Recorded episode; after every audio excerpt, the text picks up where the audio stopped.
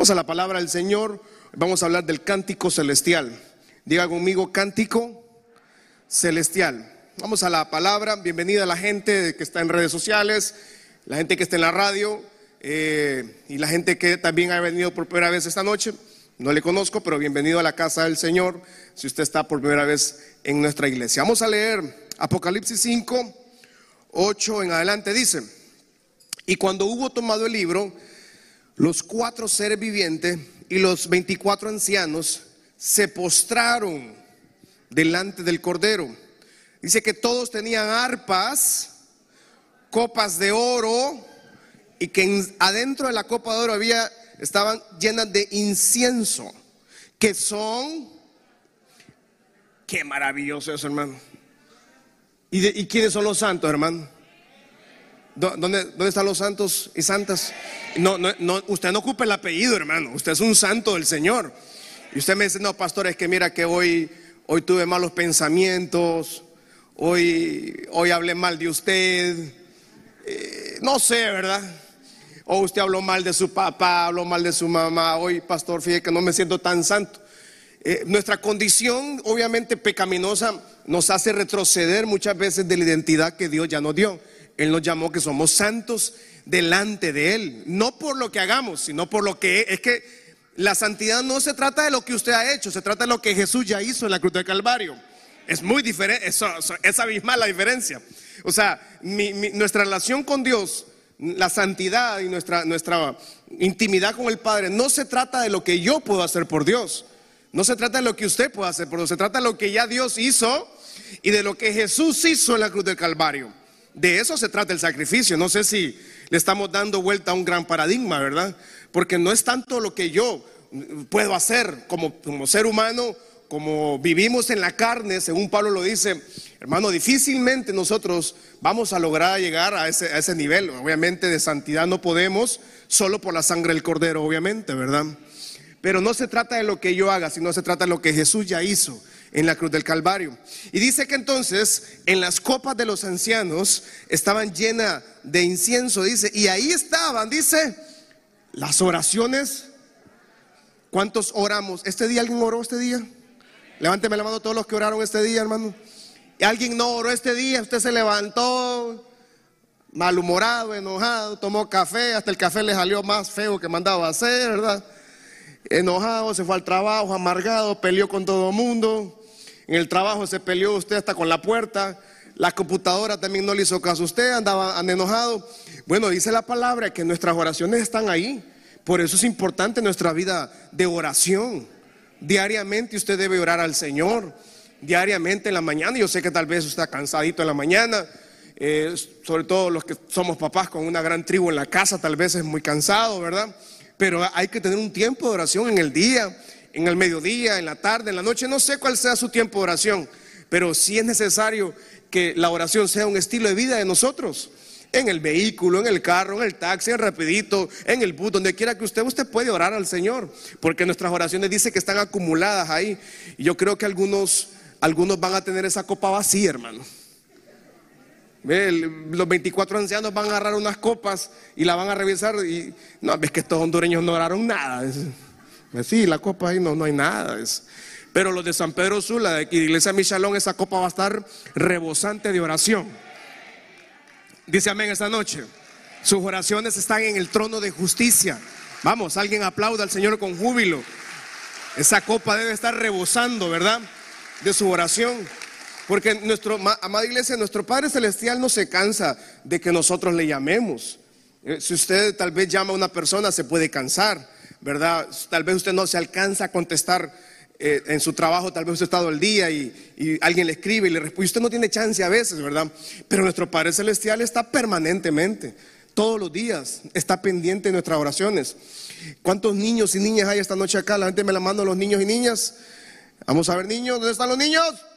Las oraciones de ellos, chicos, eh, papá y mamá, enseña a sus hijos a orar. A los niños, a niñas, enséñese a orar que la oración de ellos también llega hasta el trono de justicia. La oración de un niño, de una niña, llega hasta el, hasta el trono. En su inocencia, ellos tienen que aprender a orar. Pero a veces el niño y niña lo que escucha papá y mamá son gritos, ¿verdad? A mamá le escucha diciendo cosas feas o a papá lo escucha diciendo cosas feas. Yo sé que a veces es muy difícil, pero qué mejor lugar que estén en la casa del Señor. Y qué mejor lugar que, para enseñarles a orar, adorar al Señor. Por eso esas oraciones nuestras, dice los, los 24 ancianos, cuando, cuando hubo tomado el libro, el cordero inmolado, dice que lo abre y los ancianos se postraron delante del cordero, tenían arpas, copas de oro llenas de incienso. Son las oraciones de los santos. Diga conmigo, mis oraciones están ahí. Ahí están mis oraciones. La oración que usted hizo hoy, ahí está, fíjese hermano. Y usted dice, no, yo creo que mi oración no llegó. No, ahí está, llámese enfermedad, llámese crisis financiera, llámese temas de, temas emocionales, temas espirituales, todas sus oraciones. Y a veces usted piensa que mi oración es muy ridícula, pastor. Para el Señor no hay, no hay oración ridícula y no hay milagro ridículo. Nuestro Padre Celestial siempre está pendiente de darnos respuesta. Hay cosas que Él no nos responde, obviamente. Hay cosas que yo quisiera que Dios le diera respuesta a toda la iglesia. Hay milagros que yo quisiera. Yo le digo al Señor, Señor, ¿por qué no has hecho tal milagro? Le digo, Dios no lo hace. Cosas que Dios hace que para mí no tienen sentido, pero para Él sí tienen sentido. Porque Él es soberano, Él es, Él es, Él es, Él es el que manda, el que es el gobernador de todas estas naciones. Pero dice el versículo 9, vamos al 9. Y cantaban un nuevo cántico, que es un cántico celestial, diciendo, vamos a leer, uno, dos, tres, digno eres de tomar el libro y de abrir sus sellos, porque tú fuiste inmolado y con tu sangre nos has... Siga leyendo ahí, por favor, mientras...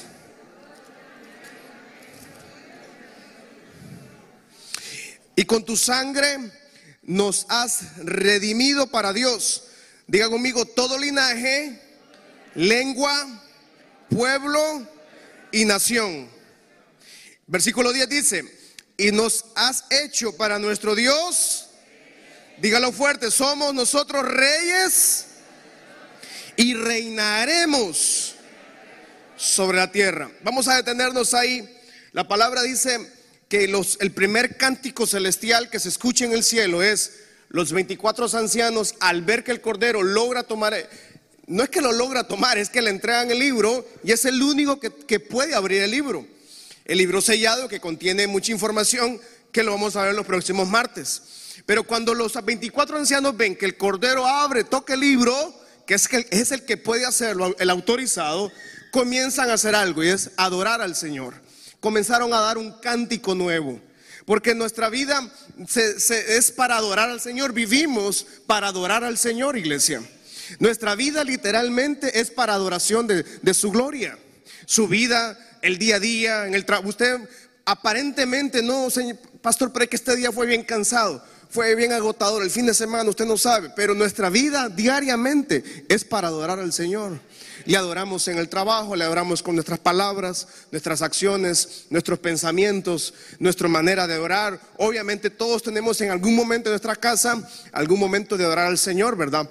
En el vehículo, los que tenemos el carro o usted ve en su vehículo, usted va y enciende la radio o pone una música de oración. Ahí es un tiempo de adorar al Señor. Diariamente adoramos al Señor. Y los 24 ancianos lo primero que hacen al ver que sí había una persona que podía abrir el libro, comienzan a adorar. Y el cántico nuevo de ellos en el versículo 9 le dice, vuelvo a leerlo, digno eres de tomar el libro, de abrir sus sellos, porque tú fuiste inmolado, con tu sangre nos has redimido para Dios de todo linaje, lengua y nación. Juan 1.29, vamos a, a descifrar este versículo, ¿verdad? Juan 1.29. El siguiente día vio Juan a Jesús que venía a él y dijo, he aquí el Cordero de Dios que quita entonces, estamos hablando de Juan, ¿verdad? Juan, el que estaba bautizando. Entonces, el primero lo que ve, cuando ve llegar a Jesús, dice, ahí viene el Cordero de Dios, el que quita el pecado del mundo. En ese momento Jesús está sometiendo, ¿verdad? A un acto público de bautizo y, luego pasa sus tentaciones, todo lo que pasó él como ser humano también, pero también totalmente Dios pero su cuerpo fue sacrificado literalmente. Entonces, lo primero que Juan está diciendo y está afirmando que quien venía bajando no era un hombre común y corriente. Ahí venía el Cordero de Dios. Ese Cordero de Dios es el que estamos hablando de Apocalipsis capítulo 5. El Cordero que le dice que fue inmolado. Primera Corintios 5, capítulo 5, versículo 7. Dice, Primera de Corintios 5, 7. Limpiaos pues de la vieja levadura para que seamos una nueva masa sin levadura como son. Porque nuestra Pascua, que es Cristo, ya fue sacrificada por nosotros. ¿Quién es el Cordero entonces, amada iglesia? Iglesia Michalón, estas son principios de cristología básicos en la vida de todo evangélico, de todo hombre, joven, adolescente, niño que están acá. Nuestra base fundamental, el Cordero de Dios es Jesucristo. Y quien no comprenda, quien no entienda esto, no tiene la revelación de Cristo, de, la cruz en el Calvario, en su mente ni en su corazón. Entonces, si alguien no tiene a Cristo en su vida, revelado de esta forma como el Cordero Inmolado, lo que tiene es una religión o lo que tiene son tradiciones o costumbres que tal vez se heredaron en la familia o tal vez hay temporadas, ¿verdad?, que se vuelve alguna iglesia famosa o cosas, cosas por ahí, pero no es eso. Por eso necesitamos entender en nuestra cristología que Cristo es el Cordero de Dios. Ese Cordero, antes, muchos años antes, se ocupaba un Cordero para expiar, eh, dicho de otra forma, para limpiar el pecado de, la, de las comunidades, el pecado de, la, de Israel, se utilizaba un Cordero. Entonces Israel diariamente tenían un sacerdote, que eran los levitas, que diariamente sacrificaban corderos. Estamos hablando que sacrificaban miles de corderos al día, hermano. Todos los días el trabajo de estos, de esos sacerdotes era tener un altar encendido y entonces yo como pastor Marco Argeñal, o como papá, perdón, Marco Argeñal, yo tenía que llevar un corderito por los pecados de mi esposa, de mi vida, de mis hijos, y un corderito lo presentaba. Luego venía el otro hermano, hermano Mesa, y traía un corderito también, ¿verdad? Por, por la familia y por esto y por lo otro. Lleva a la otra familia. Todos los días los papás tenían que moverse al santuario para presentar un corderito y lo sacrificaban de una forma pública para que todo el mundo supiera que tenían que había perdón de pecados desde el altar. Muchos años después, como el mundo o los sacerdotes no lograban limpiar el pecado de la gente, porque el pecado del, mundo solo lo puede quitar el cordero inmolado, porque el ser humano nunca logró transicionar a vivir una vida en paz. El ser humano en su naturaleza pecaminosa siempre vivió en pecado, siempre trató de vivir en, en, la malicia, en la iniquidad y las maldiciones. Entonces, como el ser humano se degradó a, niveles muy bajos de inmundicia y de iniquidad, Dios en su plan que tenía con la humanidad tenía un cordero. Y ese cordero sacrificado en la cruz del Calvario, que es el que nos dice Pablo en Corintios capítulo 5, es Jesucristo. O sea que desde la antigüedad ya Cristo estaba tipificado para ser un cordero y mediante ese cordero íbamos a recibir nosotros el perdón de pecados. ¿Cuántos ya aquí ya recibieron el perdón de pecados? Lánteme la manito, vamos a ver.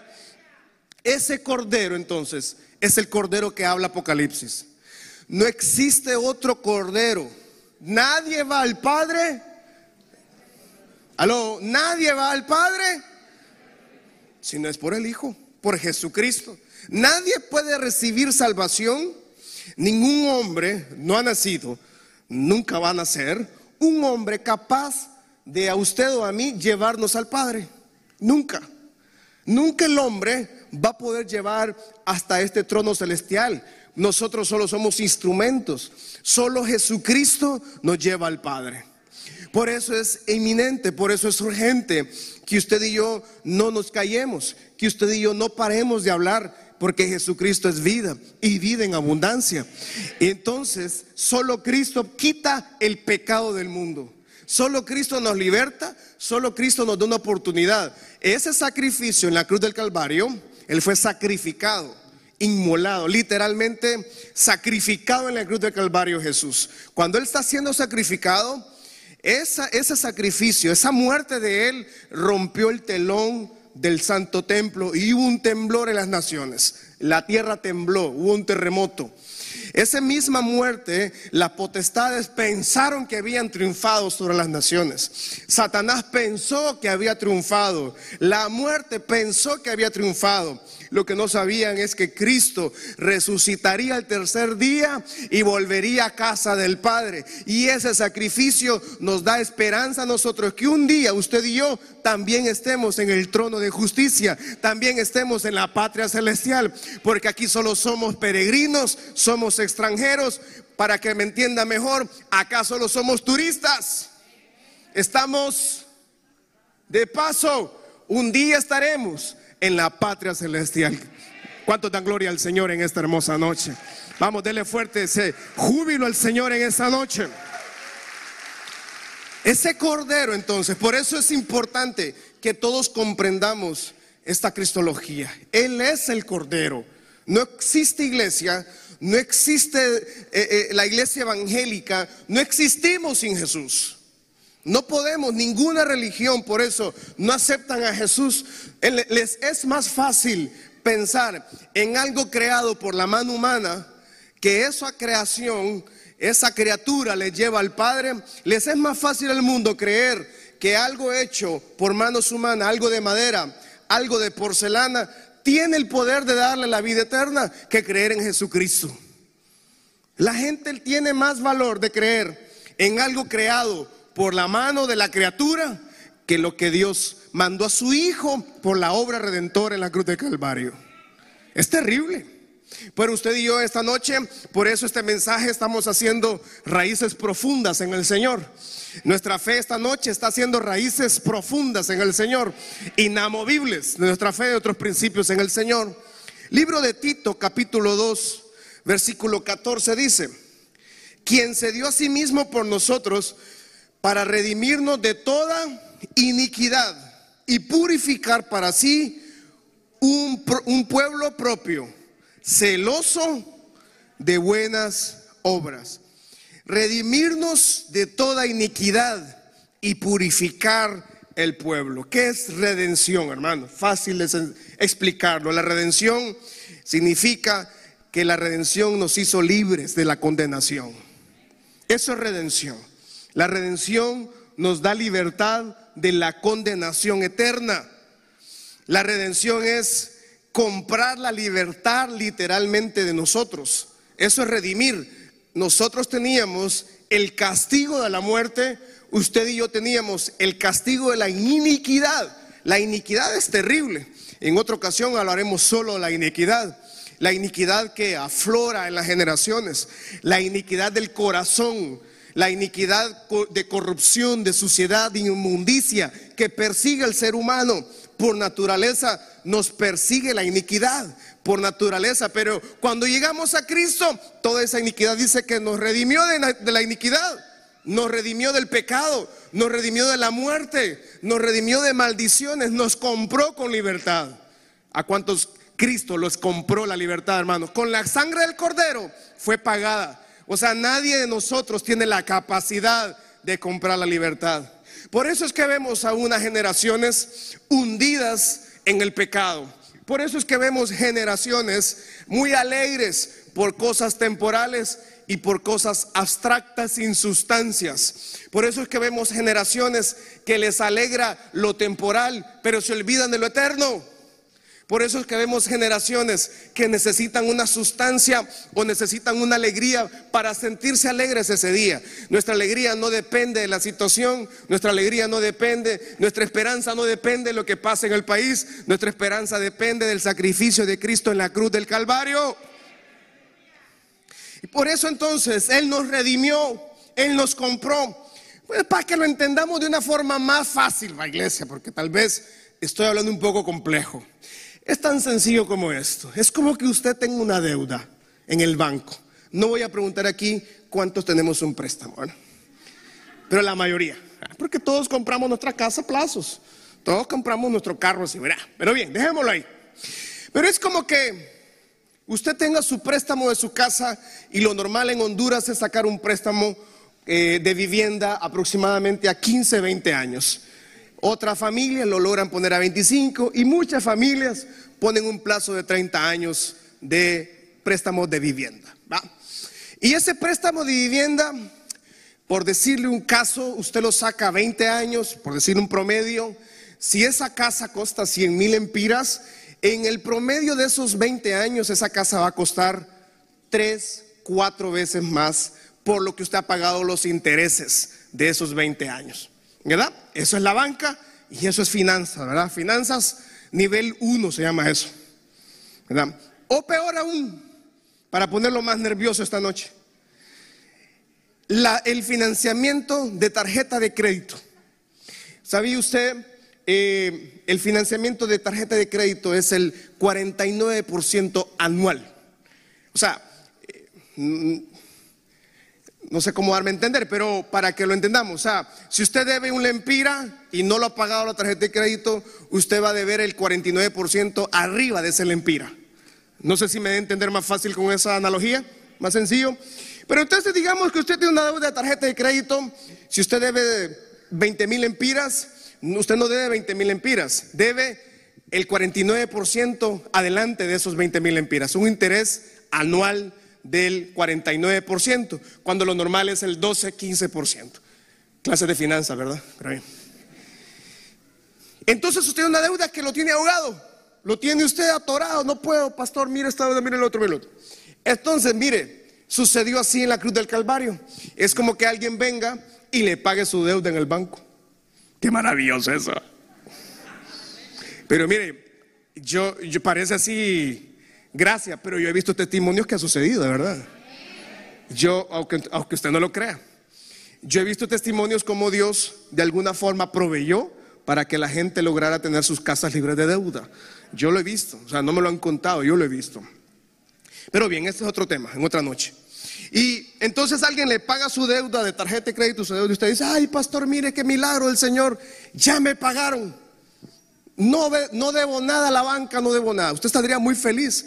Y le estoy diciendo algo bastante sencillo para que de algo tan natural y de la carne que nos podría dar mucha alegría, ¿verdad? Alguien pagó su deuda.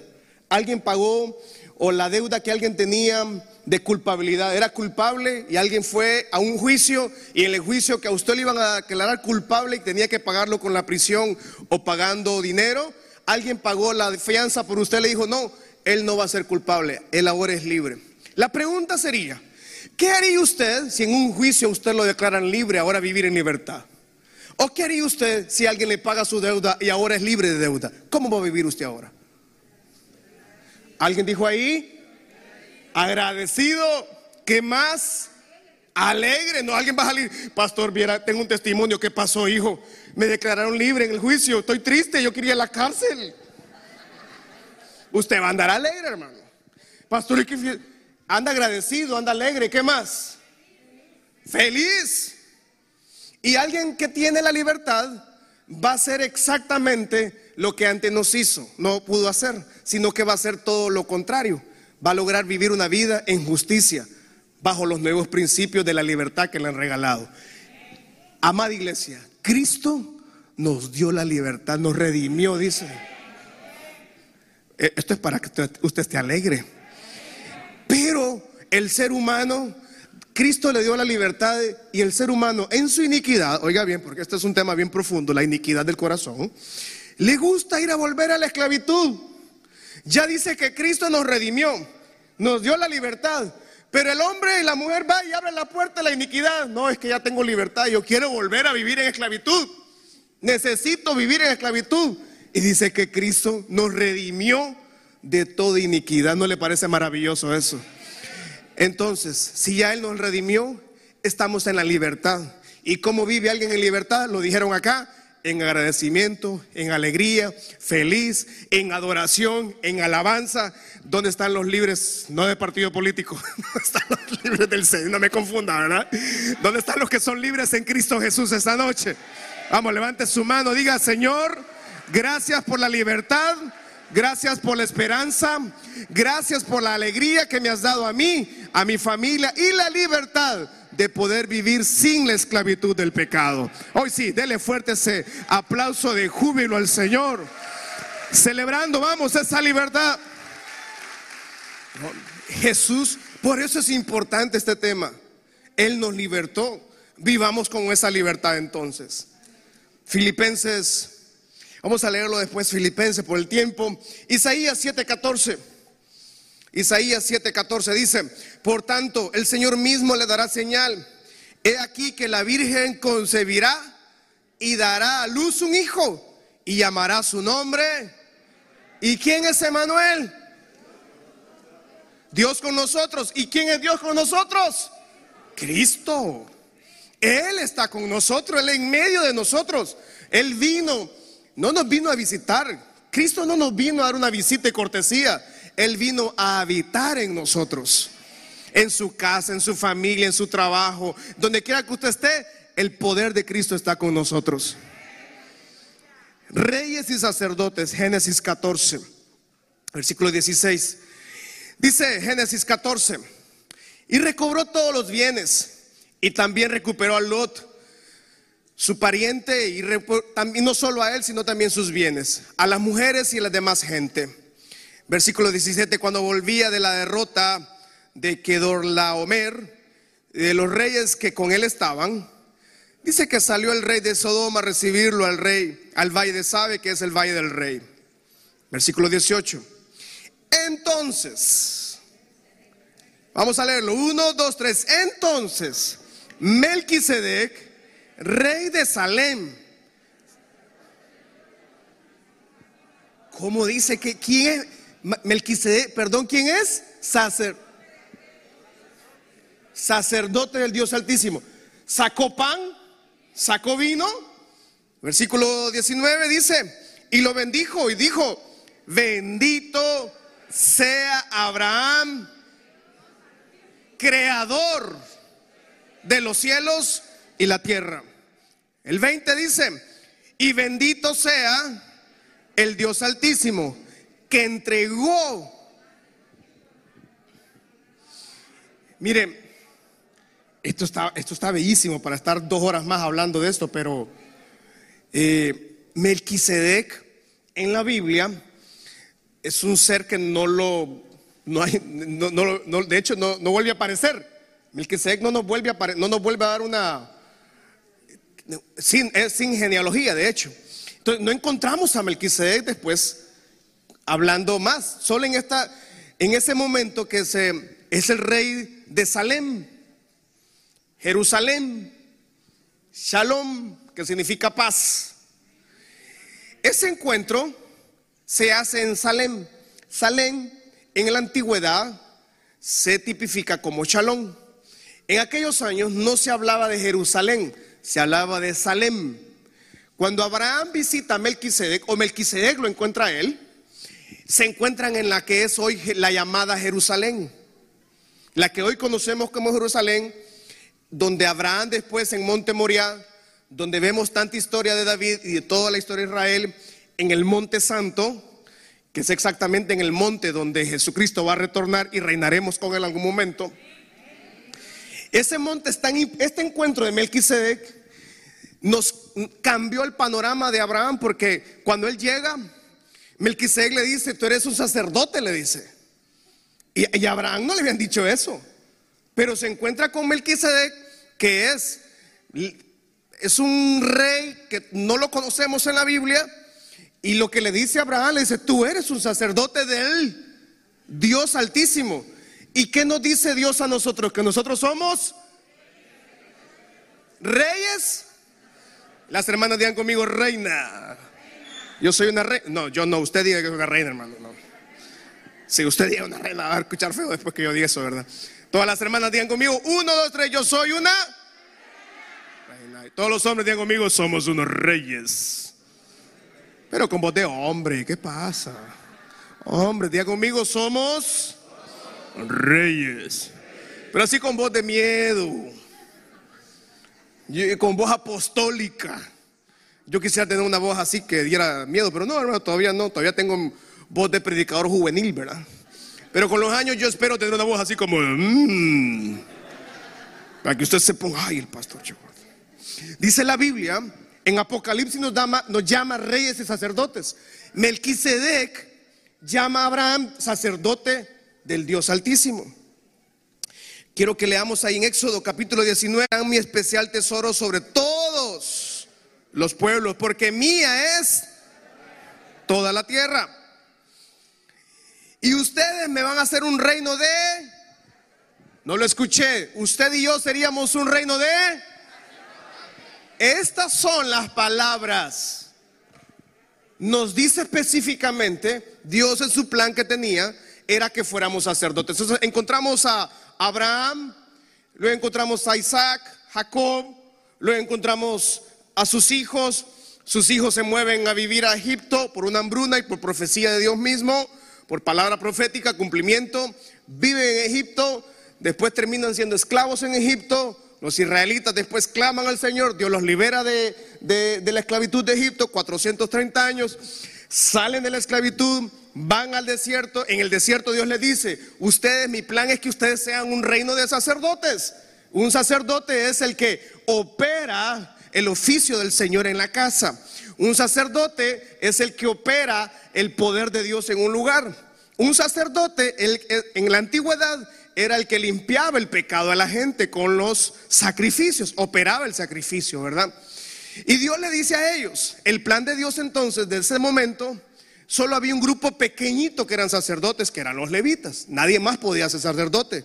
Pero mire que Dios, en su plan que tenía para la humanidad, le llama a Israel, ustedes me van a hacer un reino de sacerdotes y gente santa. Diga conmigo esta noche, nosotros somos un reino de gente santa y sacerdotes. O sea, nosotros esos somos. Y ese fue el plan de Dios. Dios los lleva a Egipto, salen de Egipto, van al desierto, pero en el desierto Israel no entendió cuál era el plan. El viaje solo eran dos semanas. Dos semanas, como cayeron en pecado, cayeron en iniquidad, cayeron en, fornicación y cayeron en una inmundicia terrible Israel.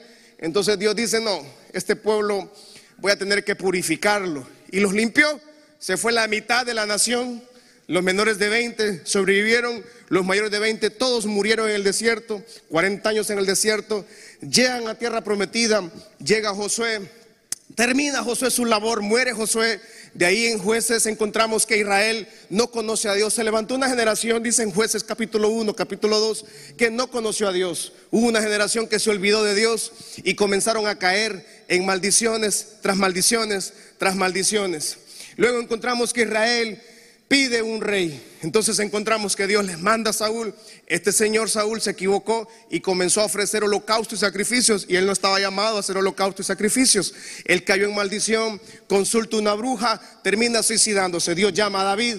De David encontramos a Salomón. De Salomón no logra transportar su ministerio a sus hijos y se divide el reino en dos, el reino del sur, el reino del norte. Luego encontramos que en Jerusalén es tomada el 584 por Nabucodonosor. Israel desaparece del mapa, se quema Jerusalén, vuelve a aparecer hasta que Cristo aparece. Y Cristo viene y la, gente de Israel pensó, pensaban que el Mesías iba a venir a liberarles de la opresión romana. Ellos creían que Jesús iba a ser un guerrero que les iba a libertar, pero Jesús no venía a libertarles de la opresión de la mano del hombre, venía a libertarles del pecado del corazón, de la inmundicia, porque solo Él quita el pecado del mundo. Israel no entendió. Israel, dele fuerte aplauso al Señor, vamos encontramos Encontramos después Jesús predica y su mismo pueblo le da la espalda. Entonces los gentiles, que somos todos nosotros, llegan a Jesús, se arrepienten. Cristo muere, resucita al tercer día y terminan los doce apóstoles predicando, ¿verdad? Eh, Judas se suicida, pero otro apóstol toma su lugar. Comienza la iglesia primitiva, comienza el mensaje expandirse por las naciones. El apóstol Pablo dice que él se llamaba el apóstol abortivo porque a él nadie lo quería, ni él mismo se quería. Pero Dios tuvo misericordia porque de lo vil y menospreciado del mundo Dios tomó para vergüenza de los sabios y de la gente importante. Dios llama al apóstol Pablo, sale a predicar a las naciones, el Evangelio comienza a expandirse por el mundo. Llegó el Evangelio y llegó a todos los rincones del planeta, a tal grado que ahora el Evangelio llega a todos los lugares donde usted y yo no podemos ir por una plataforma digital. Somos parte de ese reino de sacerdotes. El sacerdote es el que oficia el ministerio, es el que hace que la palabra del Señor esté en el hogar. El sacerdote no necesita sacrificar un ovejito todos los días, simplemente sacrifica su corazón, se humilla delante de Dios. Por eso los 24 ancianos, cuando ven al Cordero, lo primero que hacen es, se arrodillan y comienzan a adorar comienzan a alabar, comienzan a gritar, comienzan a celebrar, porque están viendo al Cordero, porque estos son 24 ancianos y ven al Cordero. Un día usted y yo estaremos ahí, amada iglesia. Vamos, alguien glorifica al Señor. Un día adoraremos y reinaremos con Él. Vamos, de fuerte ese grito de victoria en esta noche. Un día estaremos ahí reinando con Él. Por eso los 24 ancianos celebran cuando lo ven. El plan del Señor fue siempre que fuéramos sacerdotes.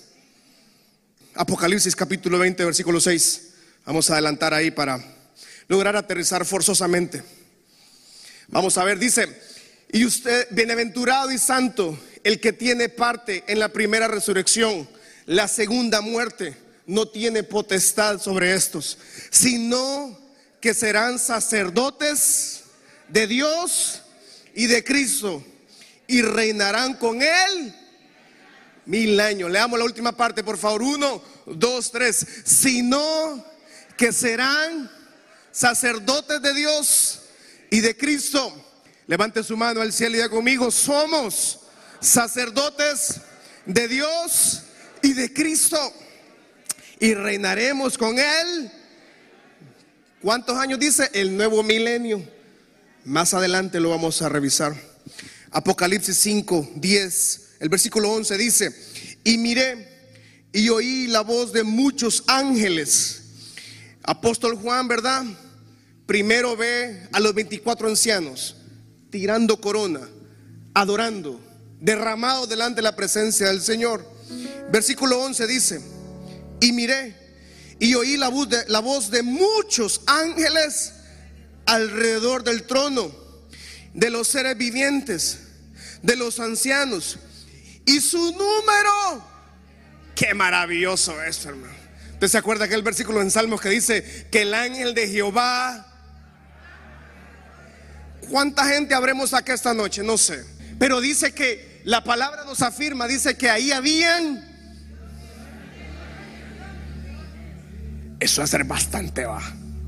Millones y millones de ángeles que habían estado al servicio en la tierra, pero en ese trono ya es un trono de justicia, o sea que todos esos ángeles volvieron a casa nuevamente. Mientras tanto tenemos a los ángeles cuidándonos a nosotros. Dígale que está a su lado, el ángel de Jehová está al lado suyo, hermano. No, no es usted el ángel, pues, pero va, pero... Porque aquí lo que estamos es lo que hay, hermano. Lo que logramos venir hoy, ¿verdad? Pero dice que los ángeles están con nosotros. Dice que el Apocalipsis 5:11 habían millones de millones de ángeles. Versículo 12, tenemos que leerlo con, con, mucha fuerza, todos al unísono. Dice, uno, dos, tres. Y decían a gran voz, el cordero que fue inmolado es digno de tomar el poder fuerte, el poder riquezas, sabiduría, fortaleza, honra, gloria y alabanza. Vamos. Alguien alaba al Señor en esta noche. Alguien tiene que alabarlo, alguien tiene que darle palmas, alguien tiene que dar gritos de victoria en esta noche. Todo el que respire, alabe al Señor en esta noche. Fuerte ese grito de júbilo, esas palmas de júbilo. Vamos.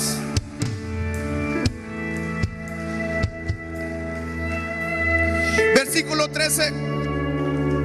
Y a todo lo creado que está en el cielo, sobre la tierra, debajo de la tierra, en el mar, y todas las cosas que en todo lo que hay en la tierra y debajo de la tierra. O sea, ¿sabía usted que alguien me corrige, estoy equivocado, pero el mar en su mayor profundidad tiene alrededor de 10 mil metros de profundidad. El mar tiene alrededor de 10 mil metros bajo tierra. Eso es bastante, hermano. O sea, la profundidad del mar. Yo no, he visto mucho algún estudio de eso, pero no sé si alguien ya logró llegar al tope, al fondo. Creo que no se ha logrado llegar al tope del fondo. Las profundidades, dice pero la palabra dice Juan, que él está viendo la visión, tres visiones, ¿verdad? Ve primero el coro, los 24 ancianos. Y tenían unas arpas y tenían unas copas. Y en las copas estaba su oración y la mía. Y luego ve a los, a los seres vivientes, a los cuatro seres vivientes y ve a millones de millones de ángeles alabando al Señor. Y todos están diciendo, Él es el digno, Él tiene el poder, Él tiene la fortaleza, Él tiene, es el digno de alabanza y de toda la gloria, dicen todos. Y luego en el 13 dice, al que está sentado en el trono y al cordero sea la alabanza, la honra, la gloria, el poder. Alguien tiene que glorificar al Señor. Toda la criatura, toda la criatura, dice, comenzaron a alabar al Señor. Dios le entregó al ser humano el poder de administrar la tierra, las riquezas de la tierra. Lo que Dios no le entregó al humano es el poder de la creación. O sea, no, pastor, pero la gente es, es creativa, crean cosas. No, la criatura crea cosas de la creación. Nadie puede crear algo de la nada. Ya Dios creó todo. No le entregó al ser humano el poder de la creación. Porque el ser humano ha asegurado que no logra controlar la tierra. El ser humano ha destruido esto y va a seguir la destrucción hasta que Cristo venga por nosotros. Sin embargo, dice la palabra, Juan ve a los millones de millones y luego ve los mares. O sea que él vio la profundidad, vio todas las criaturas. Todos, dice, cantaban al que está sentado, lo leemos, uno, dos, tres, al que está sentado en el trono, al cordero sean, fuerte, dígalo, fuerte, sea la alabanza, la honra, la gloria, el poder por los siglos. Póngase sobre sus pies. Alguien tiene que comenzar a mover sus manos. Alguien tiene que glorificar. Alguien tiene que alabar al Señor en esta noche. En sus propias palabras. Exprese su adoración en su propio agradecimiento lo bueno, lo grande, lo misericordioso, lo poderoso, el Dios de la provisión, el Dios que le protegió, el Dios que le restauró, el Dios que le llamó, el Dios que le sanó, el Dios que le dio la vida, el Dios que le dio una familia, el Dios que nos dio la salvación, el Dios que nos bendijo con toda la bendición del cielo en sus propias palabras. Vamos, adorando al Señor casa, vamos, adorando, adorando, adorando. Nadie detenga su adoración esta noche. Él es digno de nuestra adoración. Él es digno. Él es digno de toda la honra, toda la la gloria, todo el poder, las riquezas. Todo le pertenece a Él. Jesucristo el Hijo de Dios, el Cordero inmolado, quien dio su vida en la cruz del Calvario y nos dio la oportunidad de vivir una vida en libertad. Nos dio la redención. Él pagó el precio de nuestra muerte en la cruz del Calvario. Él pagó el precio de nuestros pecados y delitos y nos dio la libertad, nos dio redención para vivir en libertad, buscarle, para amarle, para adorarle. Usted y yo venimos a esta casa esta noche a adorarle, a exaltarle. Jesús, eres el centro, Padre Celestial, eres el centro de esta casa. Espíritu Santo, esta noche, llénanos, Espíritu Santo, danos esa adoración nueva, danos ese cántico nuevo. Espíritu nuestras vidas en esta noche. Llena nuestro cántaro, restaura nuestra vida.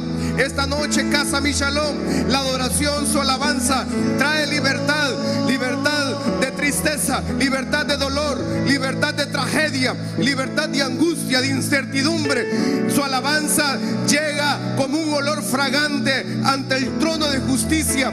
Esta noche su alabanza, su oración trae esa paz, trae esa libertad, trae esa restauración, trae esa nueva esperanza que es Cristo y esa esperanza no nos avergüenza.